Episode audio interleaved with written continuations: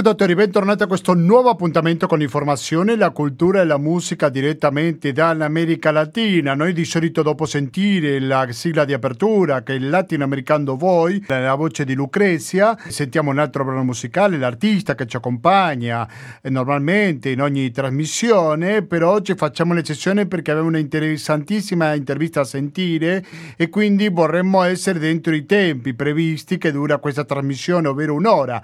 Dalle ogni giovedì, lo ricordo, dalle 19.10 fino alle 20.10 saranno due grandi blocchi in questa puntata del latinoamericano, perché da una parte ci posteremo in Brasile perché fra due settimane soltanto, il 2 ottobre, ci saranno le importantissime elezioni in questo gigante dell'America Latina. Naturalmente che non riguarda soltanto il Brasile, ma ci sono delle conseguenze, l'esito elettorale in altre parti dell'America Latina.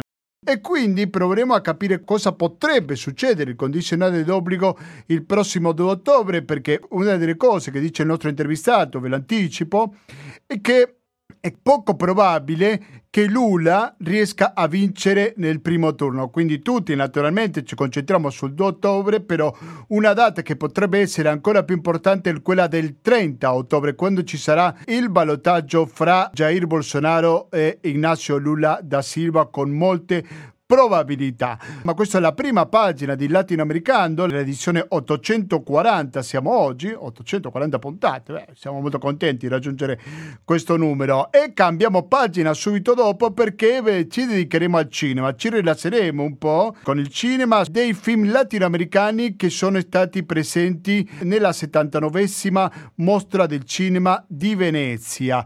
Quindi parleremo con l'esperto di questa radio, un bravissimo critico come il caso di Umberto Bodon che ci racconterà, ci racconterà il passo dei latinoamericani in questa edizione del Festival di Venezia che si è conclusa sabato scorso. Dunque, adesso senza perdere tempo, ci rialziamo oggi musicalmente, siamo accompagnati da Joel Gilberto di un CD, devo riconoscere che non è nuovissimo perché stiamo parlando del 1991, sentiamo la sua musica e dopo la parola di Paolo Manso, la quale è stata registrata un paio di ore fa.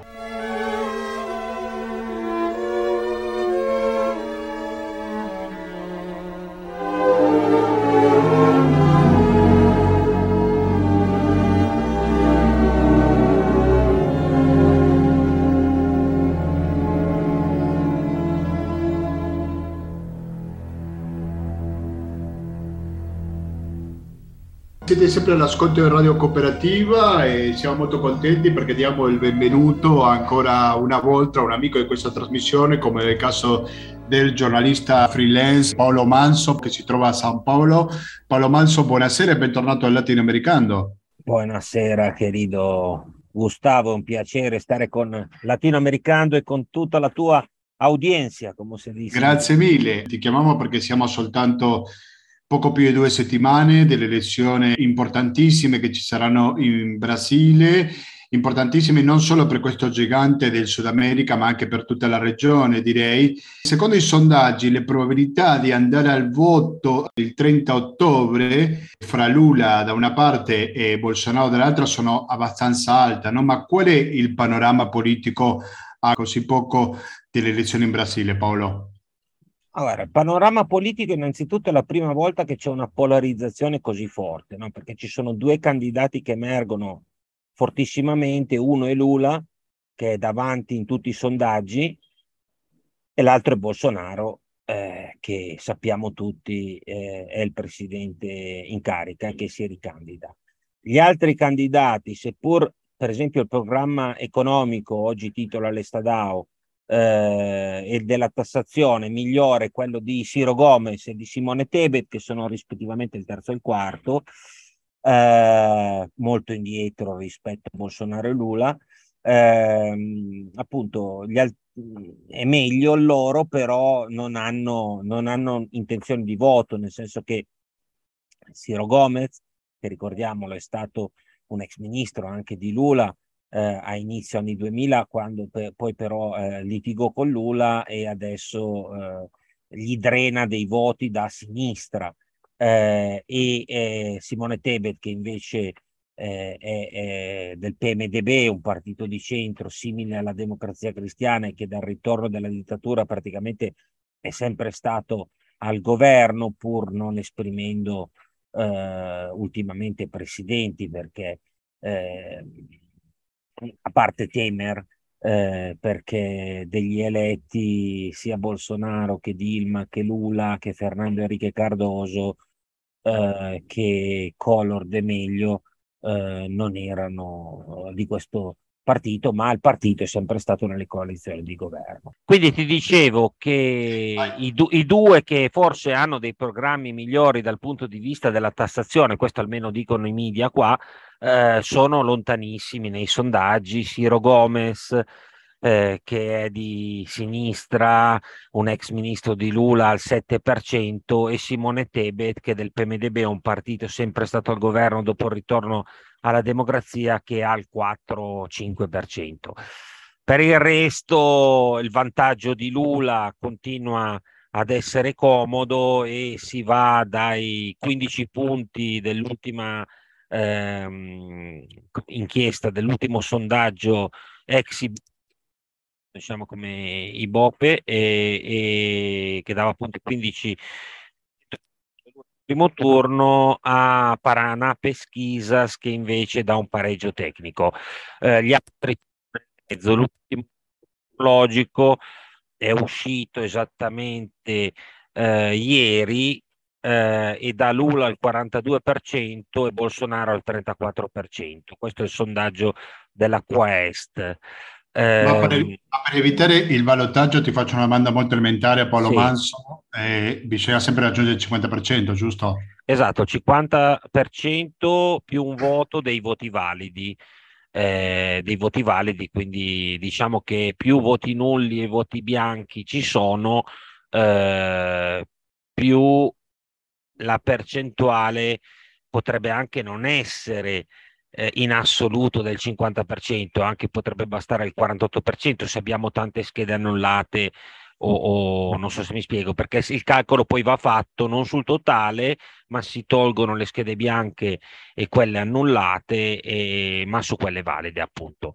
Però adesso diciamo che le percentuali che si, vi, che si finisca, che Lula vinca il primo turno sono intorno a, al 20 20%, cioè su 8, 20-25%, su 8 eh, sondaggi, che sono i principali, 4 eh, dicono che si va sicuramente al secondo turno e 4 danno una possibilità sia che vinca il primo turno che si vada al secondo turno.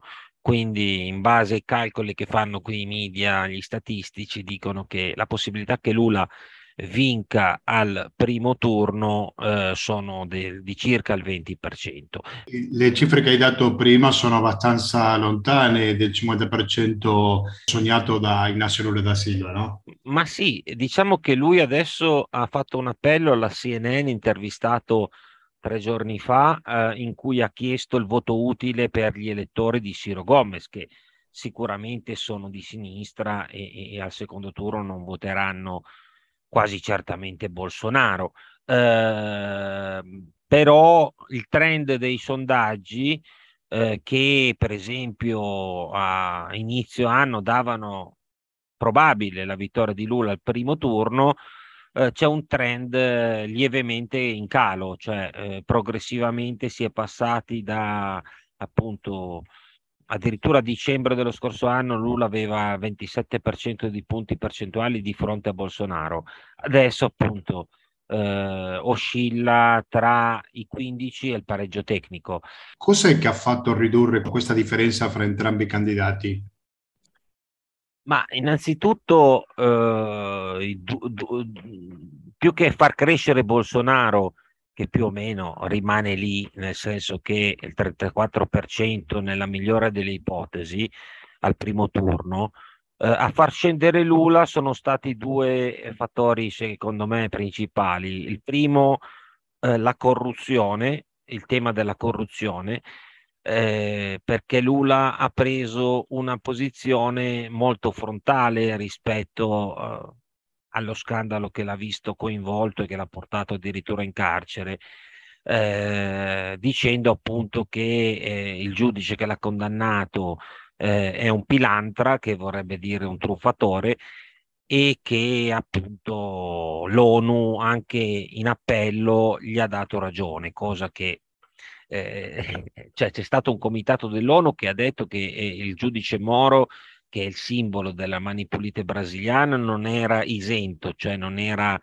al di sopra delle parti, ma di fatto Lula è stato assolto dalle condanne passate eh, in, eh, in un caso in appello e l'altro anche in terzo grado, eh, perché il Supremo Tribunale Federale, cioè la più alta corte brasiliana, eh, ha deciso che la sede giusta per processarlo non era Curitiba ma Brasilia. Quindi diciamo che Lula non è stato assolto, ma i processi sono da rifare a Brasilia perché la sede non era giusta. Lui invece va eh, dicendo che è stato assolto. Allora, eh, chiaramente eh, questo, eh, se espresso sempre con eh, così molta convinzione, insultando i giudici che l'hanno condannato, eccetera, eh, può aver influito, nel senso che lui sostiene che lui ha fatto più di qualsiasi altro per la corruzione, eh, creando nuovi strumenti per la lotta la, contro la corruzione, il che è vero, ma omette di dire che appunto grazie a questi strumenti eh, lui è stato condannato e che la cancellazione di queste condanne da parte della Corte Suprema è, un, ehm, è dovuto a un fattore, se vuoi, eh, burocratico, cioè un formale, formale, nel senso che dice eh, il Supremo Tribunale non dice che Lula è innocente, dice che il processo è da rifare perché la sede non era quella giusta. Questo l'ha detto dopo 4-5 anni, prima invece eh, aveva avallato tutte le decisioni della giustizia. Ma eh, questo è il primo punto. Il secondo punto è quello economico, nel senso che dal punto di vista economico, soprattutto questo è venuto fuori nell'intervista alla CNN di tre giorni fa, eh, Lula propone le vecchie ricette, cioè un maggior eh, ruolo eh, di Petrobras, eh, del BNDS, quindi delle banche pubbliche statali, eh, e chiaramente quando gli chiedono sulle nomine politiche, lui eh, diciamo dice che saranno fatte come, come, sono state fatte in passato. Ecco, questo è, è un tema. L'altro tema che eh, ieri, per esempio, si è riunito con i Semterra e, e ha detto che non sa come fare aumentare eh, i posti di lavoro, eh, ma che vuole rendere i brasiliani felici il che è ottimo perché i brasiliani hanno bisogno di un po' di allegria e soprattutto del, della fame. Ecco, Lula parla, dovrebbe parlare forse di più della fame eh, che dire che li vuole rendere felici per fare il ciurraschigno di nuovo, ma soprattutto non può dire che non sa come creare nuovi posti di lavoro mh, mm, e an- attaccando la tecnologia perché lui ha fatto questa spiegazione dicendo che le innovazioni tecnologiche portano via, fanno diminuire l'occupazione. Una dichiarazione che mm, ricorda un po' eh, i luddisti che distruggevano le macchine per aumentare la produzione, aumentare il valore della forza lavoro. Cioè, voglio dire, dal punto di vista economico, eh, lascia molto perplessi eh, tutti. Dal punto di vista eh, dell'elettorato, delle comunità, per quanto ne so io, invece eh, otterrà un ottimo vantaggio, più che altro, oltre che per il passato, che è stato il primo, ricordiamo, a fare qualcosa per i poveri, anche se fece molto di più per le banche, è, è, è l'aumento del Borsa Famiglia, che adesso si chiama Ausilio Brasil, che lui ha già promesso che aumenterà a 800 reais, attualmente a 600. E questo è entrato molto nelle comunità che sarebbero quelle che noi chiamiamo favelas, adesso si chiama per un motivo di correttezza politica, si chiamano comunità. Eh, per cui eh, è entrato questo messaggio invece. Però facendo un bilancio, eh, il, il, calo diciamo, di Lula rispetto a qualche settimana e mese fa lo si deve a questi due elementi, su cui lui è stato oggettivamente debole e sono quindi, per ricapitolare, la lotta alla corruzione e l'economia. Olá, Rosinha, só quero dizer que eu gosto de você, que quero abandonar Você me enfeitiçou, amor, e agora o que vai ser?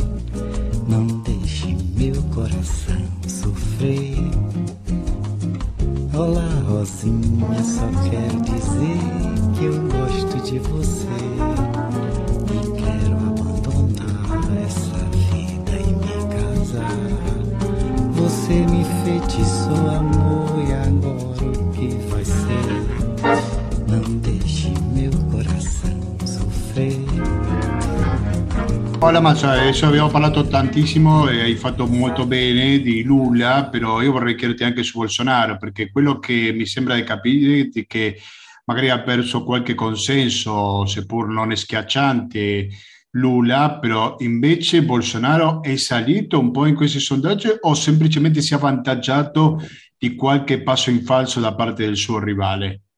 È la seconda che hai detto, secondo me, secondo gran parte degli osservatori, nel senso che eh, Bolsonaro appunto non riesce a salire rispetto a quel 34 massimo per cento che ti dicevo.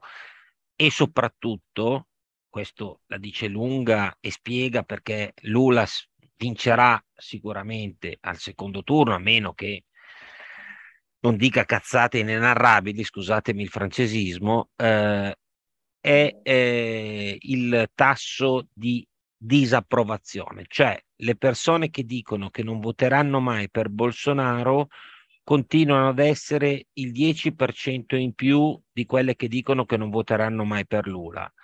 Bolsonaro ha un tasso di rifiuto del 50%, il che rende ad oggi impossibile una sua elezione anche al secondo turno, oggettivamente. Eh, e questo si spiega per, eh, soprattutto per come lui ha gestito la pandemia, perché adesso va bene che ha chiesto scusa, ha tirato per i capelli qualche giorno fa per alcune frasi da lui pronunciate, come ad esempio questa è solo un'influenzina, oppure quando gli hanno chiesto, gli chiedevano nel 2000 in piena pandemia, in piena prima ondata, conto dei morti, lui diceva io non sono un covero, cioè io non sono un becchino. Eh, tutte un atteggiamento assolutamente di zero empatia eh, da parte del presidente che adesso chiede scusa ma perché siamo a 20 giorni dal voto e quindi sono poi ha chiesto scusa ad un giornalista bolsonarista che proprio perché sono disperati quelli del suo team di comunicazione e gliel'hanno fatto dire. Quindi questo non lo dimenticano i brasiliani che hanno avuto quasi 700.000 morti.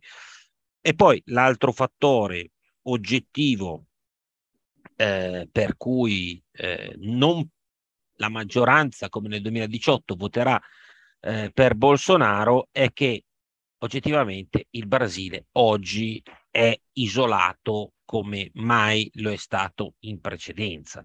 Cioè, Bolsonaro andava bene con Trump perché in tutto e per tutto era simile, ma adesso che è cambiata anche l'amministrazione americana, oltre ad essere cambiato quasi tutti i paesi dell'America Latina eh, e, e, del mondo democratico, eh, Bolsonaro è molto, molto, molto isolato e questo i brasiliani lo valutano, soprattutto i brasiliani di classe eh, di istruzione medio-alta, diciamo.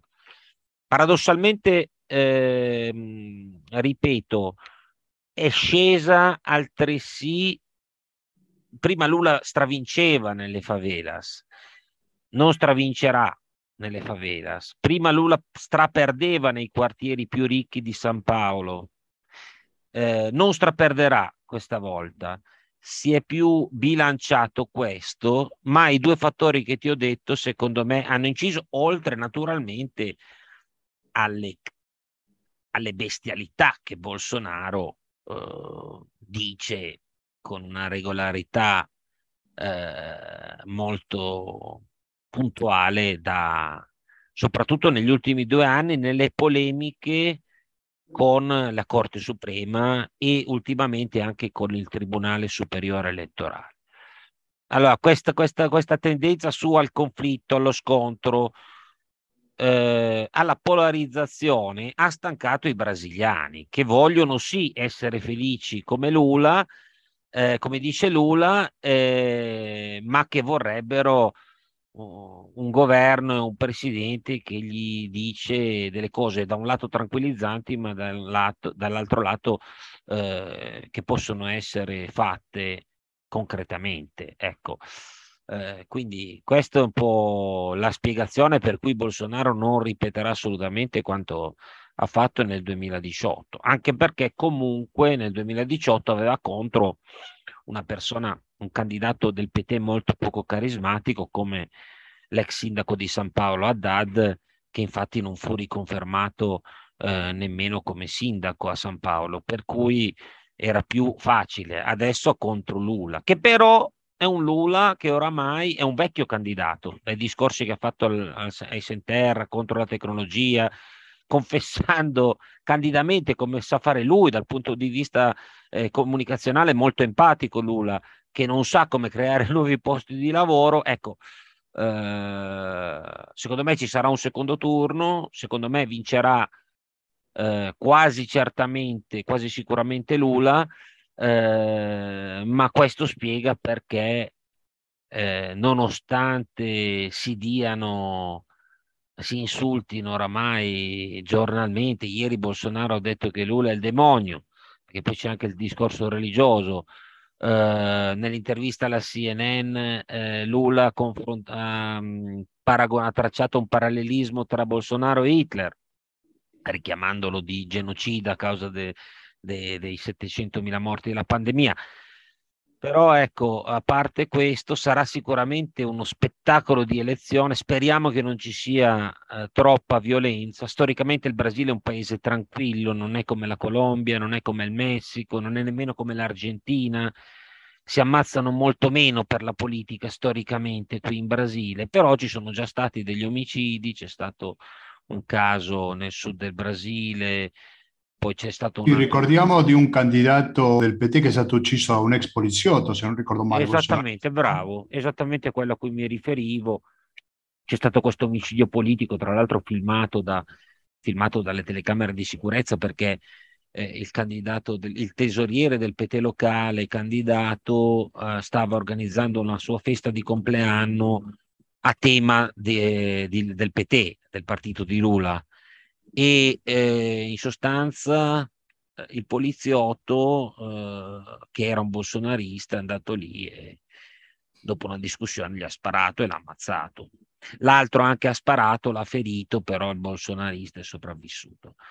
Però diciamo che eh, è un caso tutto sommato isolato. C'è stato poi un altro caso che è stato presentato dai media come caso di un altro bolsonarista che aveva ucciso un collega di lavoro eh, lulista ma poi è venuto fuori che l'omicida probabilmente ha ucciso non per motivi politici, ma perché era eh, schizofrenico e, e, qui in Brasile non c'è il TSO, aveva, tentato, aveva già ucciso una persona, aveva già tentato di uccidere la sorella, la sorella due anni fa aveva chiesto l'internazione obbligatoria del fratello, il giudice l'aveva respinta e questo adesso ha ucciso questo, non sappiamo se collega di lavoro, comunque eh, amico, ma è escluso che sia per motivi, per motivi politici, era perché doveva essere in una struttura e curato. Purtroppo il problema della salute mentale qui eh, in Brasile è molto, è molto, è molto sentito perché non c'è una legislazione che protegge que- da questo tipo di, di, disturbi che con la pandemia sono aumentati. Però ecco, a parte questi due casi, eh, ci sono stati insulti, ci, ci sono insulti all'ordine del giorno, ci sono minacce, eh, però mh, in strada fino adesso non si è arrivati allo scontro fisico tra i bolsonaristi e i lulisti e credo che alla fine speriamo che non succeda, ecco, no, il rischio certamente. di violenza è alto, ma speriamo che non accada. Però ecco, mh, ci sono omicidi politici più legati al narcotraffico, più legati a vereadores che sono coraggiosi e com- combattono contro narcos. Basti pensare a Marielle Franco, per esempio, a Rio de Janeiro, no? che si era messa frontalmente contro una milizia di Rio e, e probabilmente per questo è stata uccisa. Sì, questo è un altro tema che magari in un'altra occasione lo trattiamo meglio, il discorso del narcotraffico in Brasile. Paolo Manso, prima di salutarci vorrei chiederti sull'ambito internazionale, perché quanto influenza quello che sta succedendo in Europa, in Ucraina in particolare, con la Russia e anche con la crisi energetica, è tema predominante qui in Europa, in Brasile, nel senso che come si mette il Brasile in un conflitto internazionale come questo in atto? Ma se devo dire la verità, entrambi Anche candidati... dal punto di vista economico no? e delle risorse sì, naturali, no, voglio dire. Dal, bravo, dal punto di vista economico e delle risorse naturali, il Brasile, eh, come parte dell'America Latina, gran parte dell'America Latina, trae vantaggio, nel senso che eh, le risorse naturali, il, il, fatto di poter garantire sicurezza alimentare al mondo, sono caratteristiche del Brasile e anche di altri paesi dell'America Latina per cui se i prezzi delle commodity salgono è un vantaggio per il Brasile e per l'America Latina. Dal punto di vista della geopolitica, de, de, del posizionamento del Brasile sullo scenario internazionale, sicuramente eh, sul caso specifico della guerra russa all'Ucraina, eh, al di là delle parole, eh, il posizionamento dei due candidati è lo stesso, nel senso che Lula ha dichiarato in un'intervista a Time che fece la copertina qualche mese fa appunto che la colpa non è solo di Putin ma anche di Zelensky e ha invocato la pace. E Bolsonaro, anche se non ha detto le stesse cose, sta facendo eh, cose conseguenziali, nel senso che continua a parlare bene di Putin perché Putin difende la sovranità dell'Amazzonia e non la sua internazionalizzazione e continua ad acquistare tranquillamente fertilizzanti di cui il Brasile ha molto bisogno dalla, dalla Russia di Putin così come anche dall'Ucraina di Zelensky. Eh, non ci sono sanzioni imposte da parte di nessun paese dell'America Latina, mi pare, a parte della Colombia, e eh, che però forse le toglierà, eh, né il Messico, né il Brasile, né l'Argentina hanno fatto nulla di simile a quanto fatto dall'Europa o dagli Stati Uniti o comunque dai paesi eh, della Nato.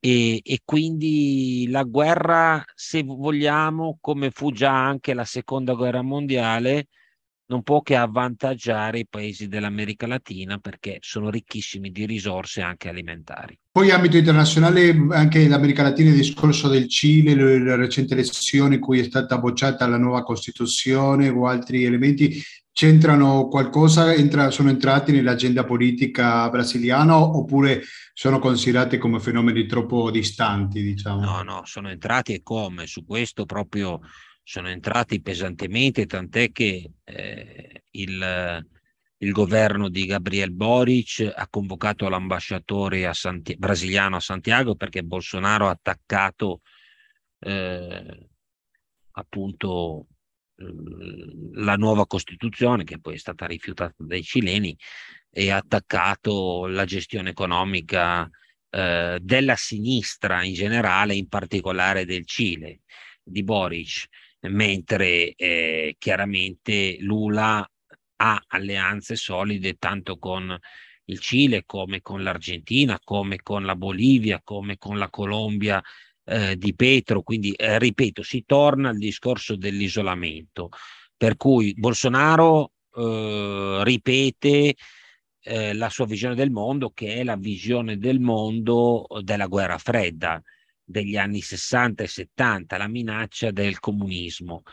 eh, Lula, eh, la differenza è, è, è che mh, non condanna nemmeno quei regimi eh, dittatoriali come ad esempio eh, il Nicaragua, dove qualche mese fa ha detto che differenza c'è tra Angela Merkel, e, che è stata 16 anni al potere in Germania, e, e Ortega, no? quando gli hanno chiesto sugli arresti di tutti i candidati presidenziali prima delle elezioni dello scorso anno.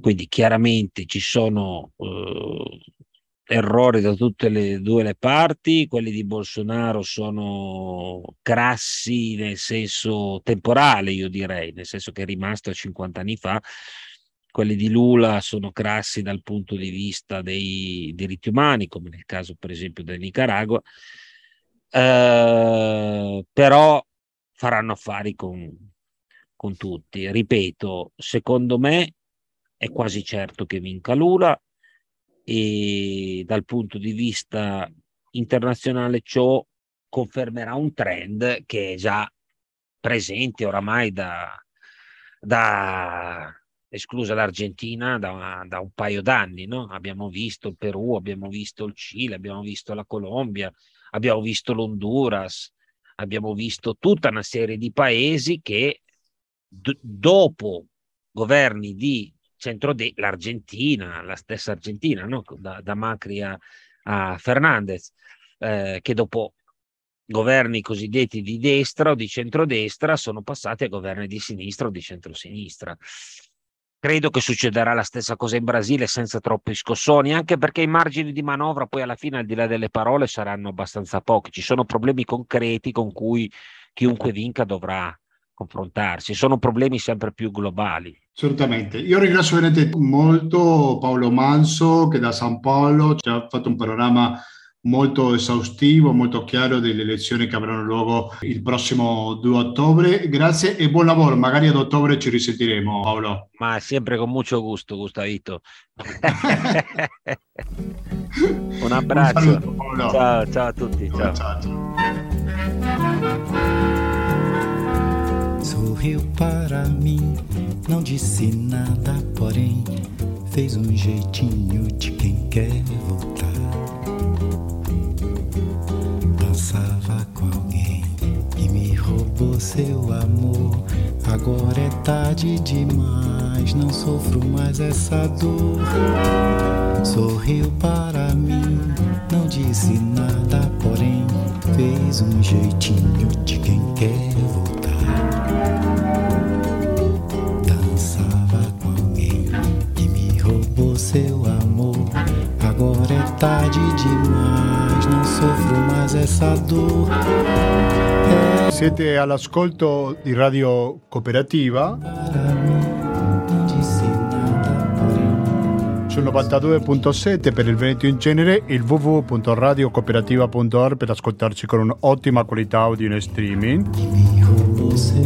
La voce che stiamo sentendo in fondo è quella di Giorgio Gilberto, CD, un CD che si chiama Jao, semplicemente così, di musica brasiliana, naturalmente stiamo parlando, anche se prima ho sentito Mujer, che vuol dire donna in spagnolo, ha fatto anche molte canzoni in spagnolo, però credo che un grandissimo della musica brasiliana e latinoamericana in generale, è grandissimo so, il paese di cui abbiamo parlato insieme a Paolo Manso fino a pochi istanti fa, le elezioni che avranno luogo fra due settimane soltanto avranno delle conseguenze in tutta la regione. E adesso, cari ascoltatori, lasciamo il Brasile.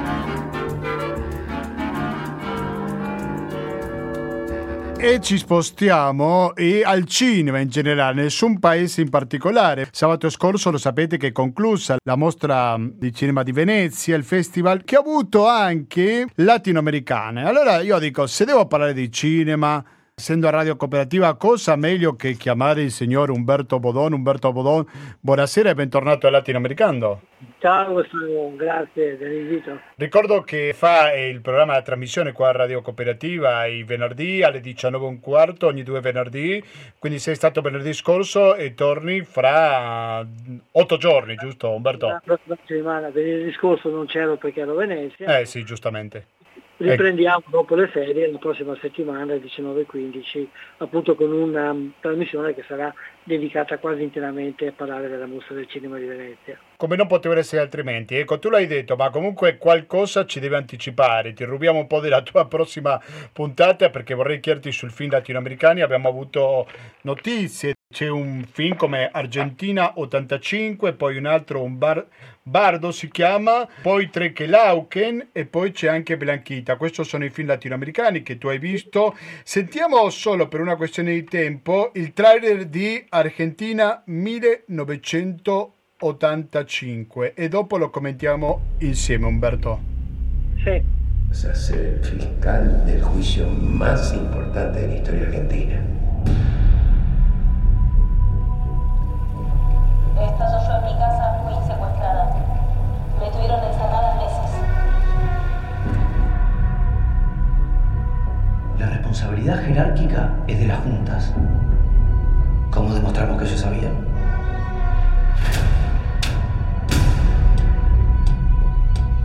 Esta es nuestra oportunidad.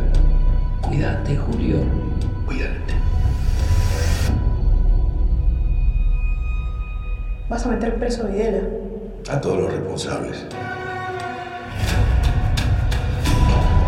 Lo único que te digo es que es poco tiempo y solo no vas a poder. ¿En cuántos juicios estuviste? Uno. El 90% de los funcionarios de la justicia no quieren saber nada con este juicio. 99. Yo pienso que hay que buscar por otro lado, entonces. No, hombre. Ecco, poi ci sono diversi artisti che appaiono su questo trailer, naturalmente il protagonista è Riccardo Darin, lo stesso che ha partecipato nel film vincitore dell'Oscar mi- miglior film straniero come Il segreto su ojos, Il segreto sugli occhi e con Umberto Bodon. Di cosa parla questo film?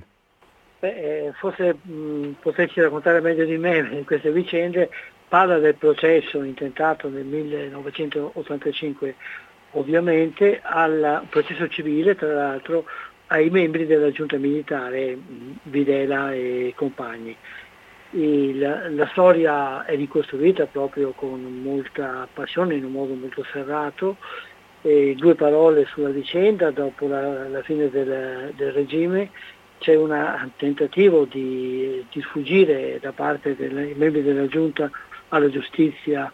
La giustizia militare non ha le forze, non è disponibile a, a metterli sotto accusa, allora si- il mondo politico tenta di mettere in piedi un, un- un processo affidandolo ad un procuratore della giustizia civile che è appunto interpretato da Gustavo Darini, il quale non vorrebbe fare queste cose perché amerebbe la vita calma, però a un certo momento si trova, si trova impegnato, gli fanno capire che deve fare una cosa abbastanza soft, gli danno anche poco tempo per preparare l'istruttoria, invece lui si impegna in maniera molto, molto forte, utilizzando un, un avvocato eh, che tra l'altro faceva parte di una grande famiglia eh, legata ai militari che invece passa dalla sua parte e di un gruppo nutrito di giovani che girano tutta l'Argentina a cercare testimonianze e prove eh, degli, degli eccidi e degli orrori commessi dalla giunta. E, e il film poi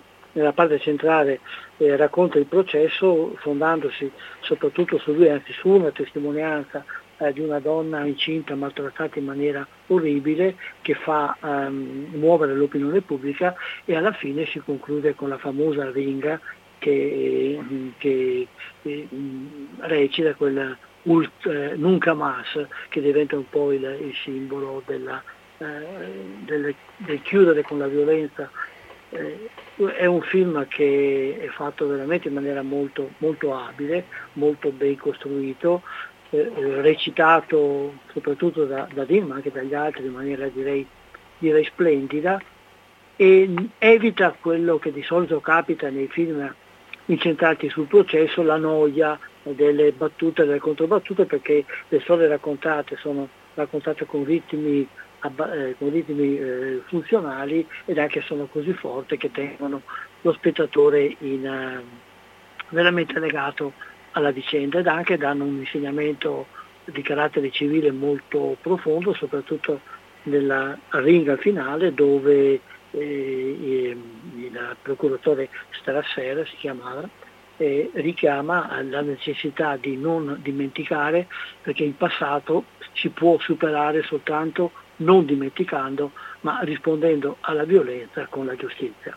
Sì, e di lui la frase, la famosa frase nunca más, in Esatto. effetti che ha detto durante il processo, che ha portato anche la- all'apparizione di un, di un libro che si chiama proprio Nunca más, in cui c'erano l'elenco degli scomparsi all'epoca riconosciuti, se non mi ricordo male, stiamo parlando sempre del 1985, quindi lo stesso anno, a un anno e mezzo o meno di due anni della caduta della dittatura militare. Dunque, ricordami il regista di questo film. Il regista di Santiago Mitre, che Ecco, sì, sì, eh, aveva fa- fatto alcuni film, si era distinto a Cannes eh, tre o quattro anni fa con un bellissimo documentario sulle, sulle Ande mh, dove percorre la vita della gente di, di questo luogo così particolare. E Esattamente. adesso ci, ci ha portato questo film che tra l'altro eh, per me è stata una, una grossa delusione perché era uno dei film che io ho preferito, eh, guardando i premi che sono stati dati, certamente un leone o d'oro o d'argento lo avrebbe meritato.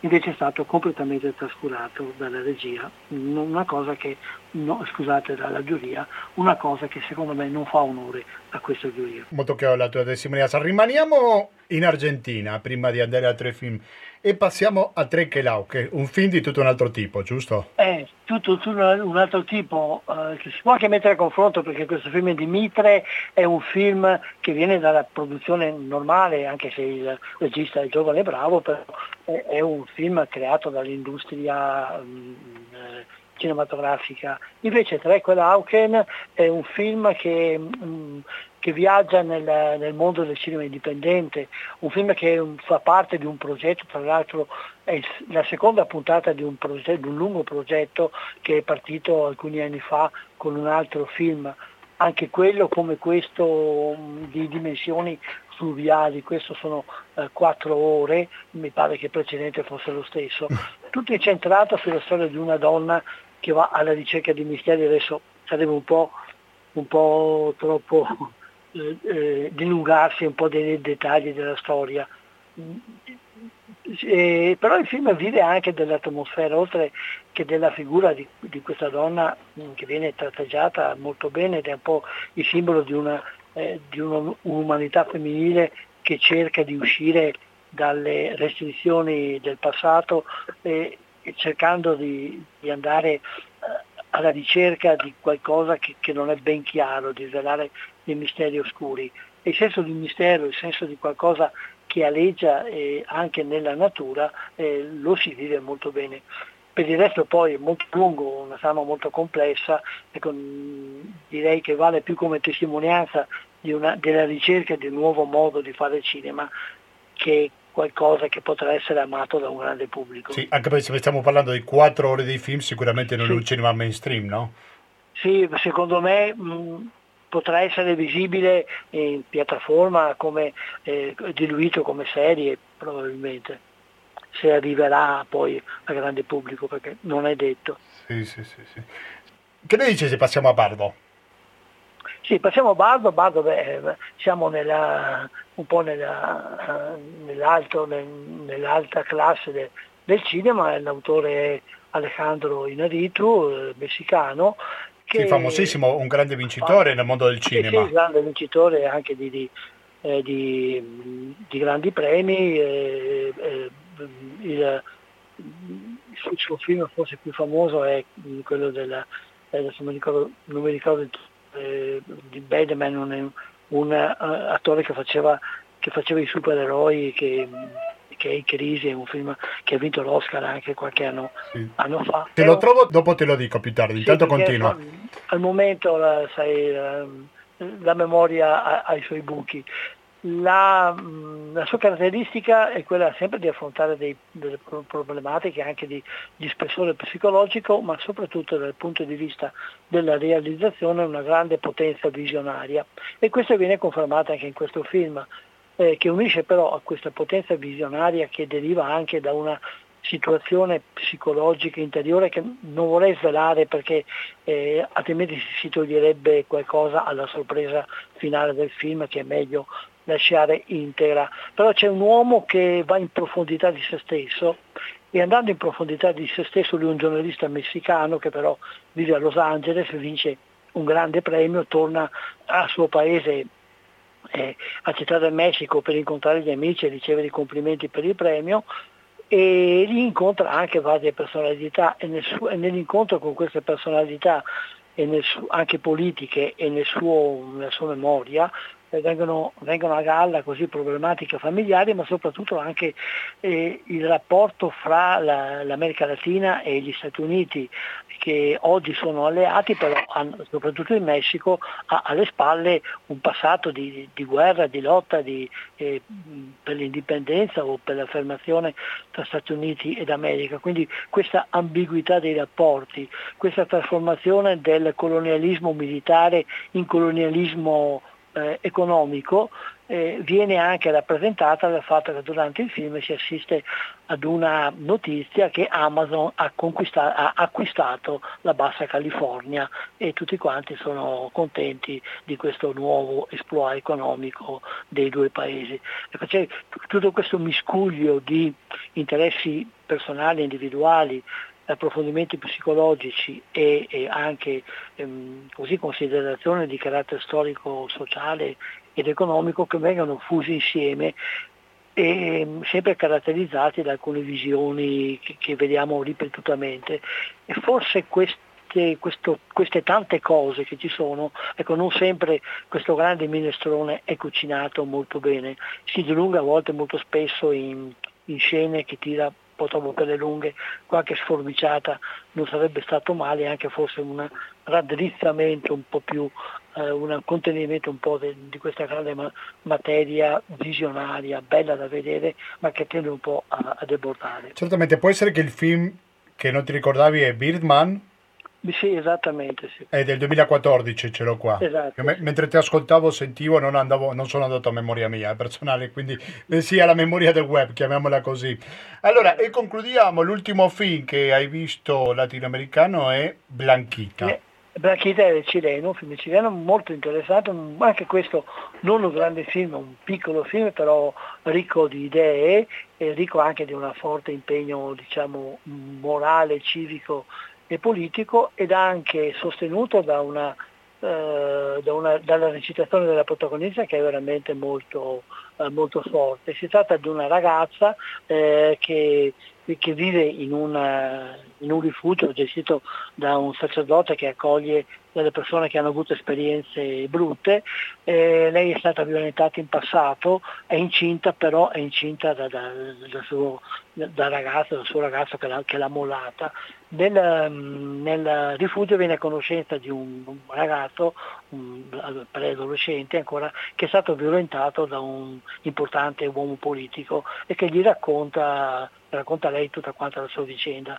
Lei, eh, volendo punire sia il, politico sia l'uomo che l'ha violentato in passato e in generale per sollecitare nell'opinione pubblica il tema della, della violenza contro i minori, eh, dice di essere stata violentata da questo e racconta a, alla giustizia quello che invece eh, eh, si è fatta raccontare dal ragazzo. Tutti le credono, il prete in prima linea e quindi viene intentato il processo, però poi le cose eh, vanno, vanno, in maniera diversa, il ragazzo, il vero padre del bambino... No, vede... Non raccontarmi troppo che mi hai dato voglia di vederlo, Umberto. Sì.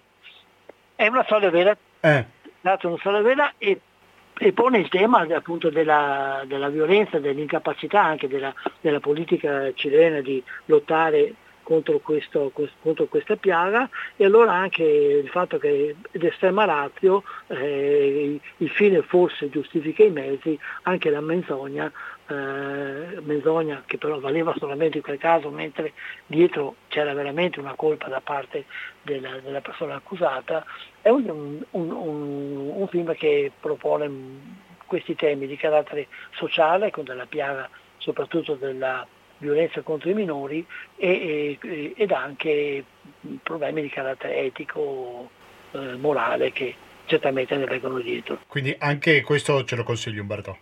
Sì, lo consiglio, penso che arriverà, è stato presentato. Volevo chiederti appunto di quello, di questi film di cui abbiamo parlato, quali potrebbero arrivare al grande pubblico per così dire? So che il primo, Argentina 1995, è da parte della società Jeff Bezos, credo che si fonderà lì. Ecco, sai qualcosa al riguardo? Io no, non so ancora perché non ho guardato bene tutte le notizie sulle, sugli acquisti eccetera, però l'unico film su cui ho dubbi di questi quattro di cui ho parlato è appunto Trenque Lauken proprio per la sua lunghezza e per la particolarità. Gli altri tre credo che arriveranno Argentina nel 1985 senz'altro, senz'altro anche Bardo perché Ineritu non può non arrivare e Blanchita è molto piaciuto, quindi certamente eh, nel mondo perlomeno del cinema del sé ci sarà qualcuno che lo comprerà, mm, penso. Ma nelle sale cinematografiche oppure in qualche piattaforma? Beh, poi sai, quello, Bisogna vederlo. quello bisogna, bisogna capire. Mm. Tra l'altro non so se, eh, se quello di Naritu sia eh, di Netflix. In quel Ma- caso sarà sicuramente appuntati. Eh, no, no, No. no. Vabbè, no, sì. ma un film lo viene Sì, sì, lo va a vedere tutti insieme, sì, Magari, magari uno se lo guarda. Aspetta, vediamo un attimo se riesco, se hai due secondi, vediamo Certo. se riesco a, a trovare questa informazione. Allora, vediamo una Vabbè, pagina. curiosità, se ce l'hai portata di mano bene, se no non preoccuparti Umberto. Sì, sì. Eh sì, guarda, guarda, trovo una pagina, che di solito nel catalogo è messo chi l'ha prodotto. Eh, Se l'ha, se l'ha prodotto Netflix, ovviamente se lo eh, farà ovviamente la metterà di sicuro. Ma bisogna vedere, poi prima lo fanno passare al cinema, non sai, sono tutte cose Ah. abbastanza per aria in questo.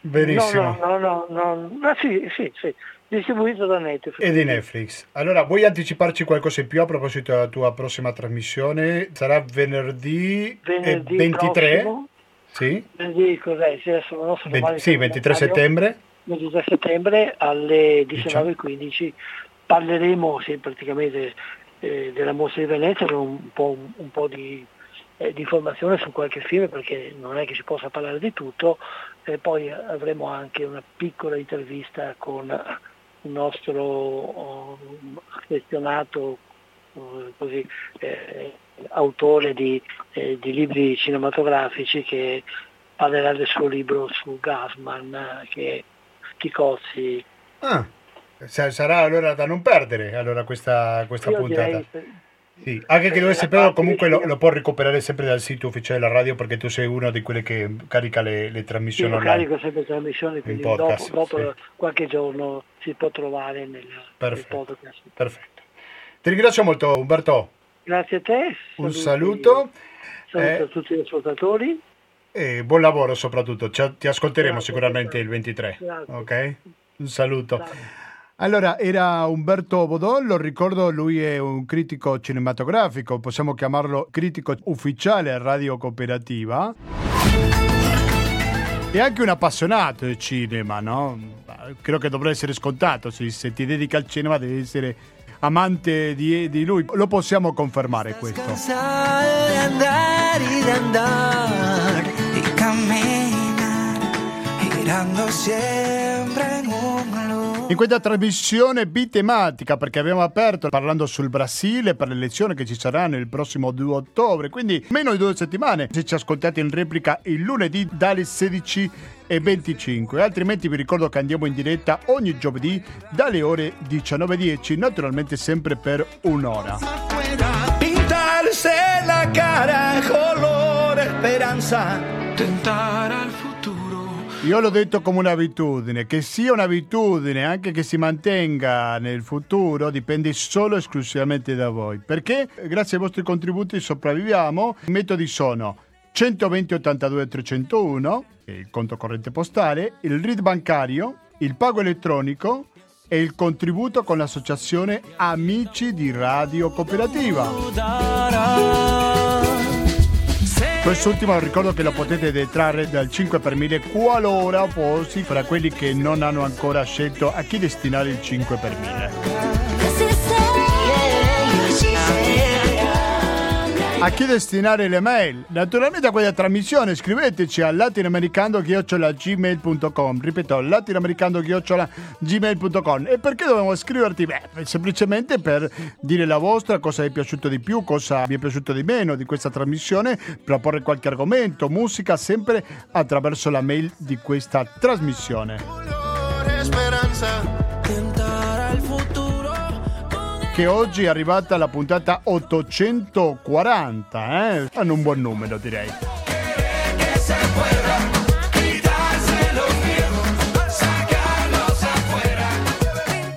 Io vi saluto adesso, però guai ad lasciare eh, Radio Cooperativa, eh, perché fra poco sentiremo un po' di musica e dalle 21.30 fino alla mezzanotte sarà il momento di ascoltare Internotte. Non cambiate frequenza, mantenetevi sul 92.7 MHz per il Veneto in genere o il www.radiocooperativa.org per ascoltarci in streaming con un'ottima qualità audio.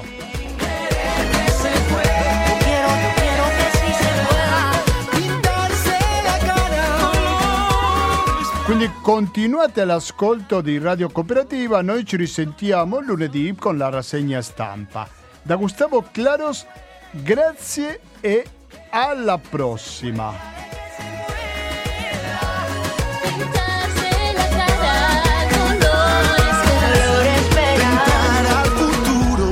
Con el corazón.